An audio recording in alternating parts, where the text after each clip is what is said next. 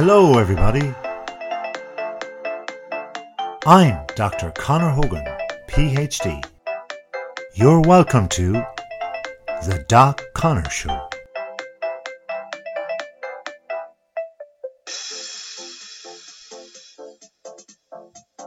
Right, let's get straight into today's show because it's a busy one and I have three really cool blogs that I'm really proud of, to be quite honest with you.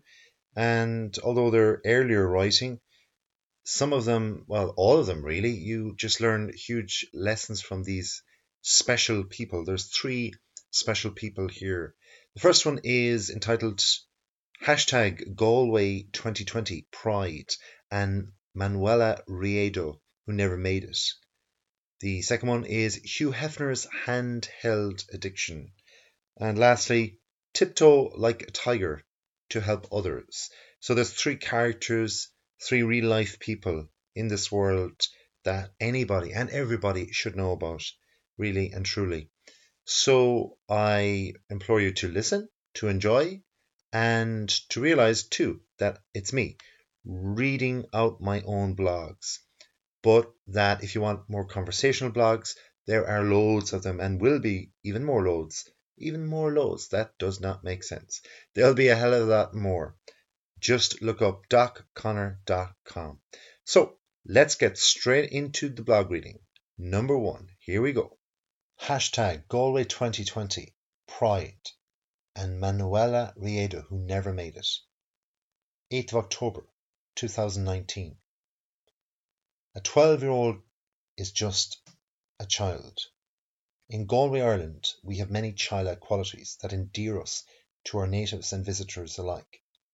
Many of us grew up on summer days in Salthill and got excited by the colourful buckets and spades that were hanging on the front of the old Bon Bon shop across from the prom. We went to Croker and saw All Ireland wins, and the maroon and white enriched us as we grew up in admiration to where we were from. When the Galway races rolled around, we would wriggle around the crowd to watch the hurdy-gurdies and the three-card tricks capturing our imagination. On a wet day, we often stole through the fence by Leisureland to get a free ride on the vacant bumpy blue slide before the big indoor one came and made us splash like never before. Childhood was fun, and Galway had it all. As the years went on, into autumn time, we would arrive into October and there Macnas would tickle our fancy with something unique, and despite its scare, would be equally intriguing to our immature eyes. It was in early October 2007 when local childhood innocent faded for many. What occurred brought us into a horror which was far away from the curiosities that we were fortunate enough to have had throughout our youth. I remember it like yesterday. It was a Monday night. I was just after a weekend of birthday celebrations and due to chair a meeting concerning the annual Croí Cabaret organised by the GMIT Business Graduates Association. I was running late for the meeting that had begun shortly after 7 pm. As I drove into the then Radisson SAS Hotel, now the Galmont Hotel in Galway City, I realised that as the car park was full, I was going to be even more delayed. I had to double back from the hotel to seek a parking space somewhere by the Fairgreen in Galway City. The closest spot that I could get was on Lough Atalia, just by the old Radisson entrance, directly under where the race crowd frequently annually are each July. As I parked up and turned to face the waterside, I calmly breathed in fresh autumn air whilst at the same time sticking in the car key to lock the door safely. Although I was now very late, I was fully confident that the powerful and ever popular producer of the annual Croí Show, the esteemed Mary A. Cunningham, would have the meeting commenced and well under her control, and that, as she had briefed me on the agenda prior to the meeting, it was best to enjoy the still night air and that first annual exhale of viewing the white puff of carbon dioxide as I stared up into the dark night sky above Lough Atalia. I distinctly remember thinking it was a beautiful night. It was my first real feeling of a clear winter night in that year. Then the air was crisp, and there was not a ripple of a breeze, and it was bone dry on the pavement underfoot. I wondered for a few moments of the peace of it all, and noticed how the bridge was empty and not a car passed on the road. As I faced the water and realized how I was now another year older, but was still happily in my youth. Though alone, it all felt good as I turned and slowly footed my way back up the hill towards the meeting room in the hotel. There my presence was not really missed, as all was under control, and we excitedly looked forward to early December when the musical show would fill the hotel with glitz and glamour. All was well in the world of Galway, or so we thought. By the next morning the people of Galway's world came tumbling down. By afternoon the news had broke that the body of a young girl was discovered alone on the rough scrubland by the railway between Renmore and Galway City. I had known the spot well because I had often cycled the line into school some years before. As the days wore on, it became clear that the body was that of 17 year old Manuela Riedo. She had been staying in Renmore with a pleasant host family as she attended English college in the city. Arriving from Switzerland only just before her life was so brutally ended, and this left her mother and father now alone in life. Her last movements were eventually patched together, and it was estimated that she would now have been murdered whilst crossing the railway path after 7 p.m. on the earlier evening. Later, I realized that I was facing her direction and was only a couple of hundred meters as the crow flies around the moment in time when her horrendous murder occurred. Although a tragedy had occurred, thankfully the authorities arrested the murderer, and the law eventually exercised its powers of punishment. The incredible despair that local people felt was sad, but equally moving. People, though angry to what had happened to that young Swiss girl that fateful Monday night in the beginning of October 2007, grouped together and paid tribute to her short life. None more so than local man Shane Lennon who organized so much and turned the negativity into a solidifying and supportive agenda to help many who may find themselves in such a potentially harmful situation. Manuela was not yet 18 years of age when she left us, only a short time in Galway, and she never experienced any of its youthful charm. Twelve years gone today, and Manuela Riedo, in the people of Galway's memory, forever a smiling child. Hugh Hefner's handheld addiction. 27th September 2019. Today marks the second anniversary of Hugh Hefner's death.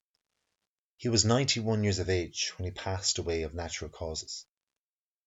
Throughout his decades on Earth, he became a hugely entertaining figure, an extremely successful businessman, bringing the natural human physical presence to women and much the willing man. He created the Playboy magazine, which was first published in the 1950s. At that time, he did not know he would be such a rich man by the time of his old age. From then until now, the magazine has transcended the Western world with its take on human sexuality. Although in its early years the magazine concentrated on Picasso, Nijinsky, and jazz. It was sex that escalated the magazine into the minds of the millions of readers that followed it. For decades it grew and grew. Stories within the magazine were there to add zest to people's attitudes, and the imagery left little, if anything, to one's imagination. Yet, now that Hefner has been wiggling with worms for a couple of years, it begs the question what has porn addiction done to people? In answering that question, it must be noted that there is a plethora of studies done on the very topic. For sure, though, the three A's are ruling the roost for many who find it difficult to look away from the pages of smut, as the likes of Playboy was often referred to as. The first A refers to accessibility. Never in the history of time have so many people in the world had such accessibility to millions of free images. Due, in most part, to the World Wide Web, most people can click a button and have the world of images transported right under their eye, and this then gives them an instant emotional hit that can begin to get their ball or two rolling. This is twinned with affordability. Images can be downloaded in split seconds like never before. Back in 1953, when Hefner had the Playboy bunny wearing nothing but a swimsuit, people had to pay for the rights to purchase. Now it's completely free, and there is a lot less than a swimsuit to see. The third and final A is that of anonymity. People used to have to walk through the shop door and then stand in front of the magazine rack before looking over their shoulder to see who was watching them. Then they'd reach for a smut mag. Now, though, this practice has almost disappeared. In its place, the magic of the mobile phone, which allows for personal viewing in an instant, meddles with the mind. The three A's are a cocktail, deadly to the core. In fact, the three A's are more powerful than the three A batteries because they lead to the fourth A, that being addiction. So, I guess the new question is was what Hefner produced natural after all? It seems not, but then again, the answer is the same to what he wondered back then. As when he started back in the 1950s, Hefner pondered if what he set out to do would dominate the world. And now we all wonder about the long term outcome of addiction, and like Hefner of 1953, we realize that its true dominance was in opening that first page. Like the curious hands on the magazine, the answer to it all will only be known as the hands of the future too unfold. Tiptoe like a tiger to help others. It's been quite a while since Tony Mangan of myworldwalk.com has been spoken about. He seems to have gone missing. Given that he roams the world at day and night, it's realistic to believe that Tony could be in danger. In the months that it has been since Tony has been mentioned on this page, he hasn't reared his head. Meanwhile, since June of the year, an Indian tiger has been tagged and tracked from when he exited his animal sanctuary. From there, he walked 300 kilometers in search of prey or a mate. At only two and a half years old, the tiger has unbounded energy and simply never stops walking. In fact, it's the furthest any tiger has been known to have walked in the history of Indian tigers. The male tiger, which is named C1, left Tipeshwar Wildlife Sanctuary in the western side of Maharashtra in June, and now, in December, he just keeps on moving. He's travelled through farms, water, and highways, and into the neighbouring state, Telangana, and seven districts in Maharashtra.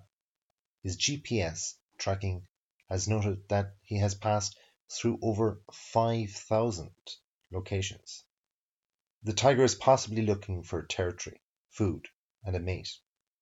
Most of the potential tigers areas in India are full and new tigers have to explore more, said Dr. Bilal Habib, a senior biologist with the Wildlife Institute of India. Although the tiger walks, throughout the day he more than likely hides.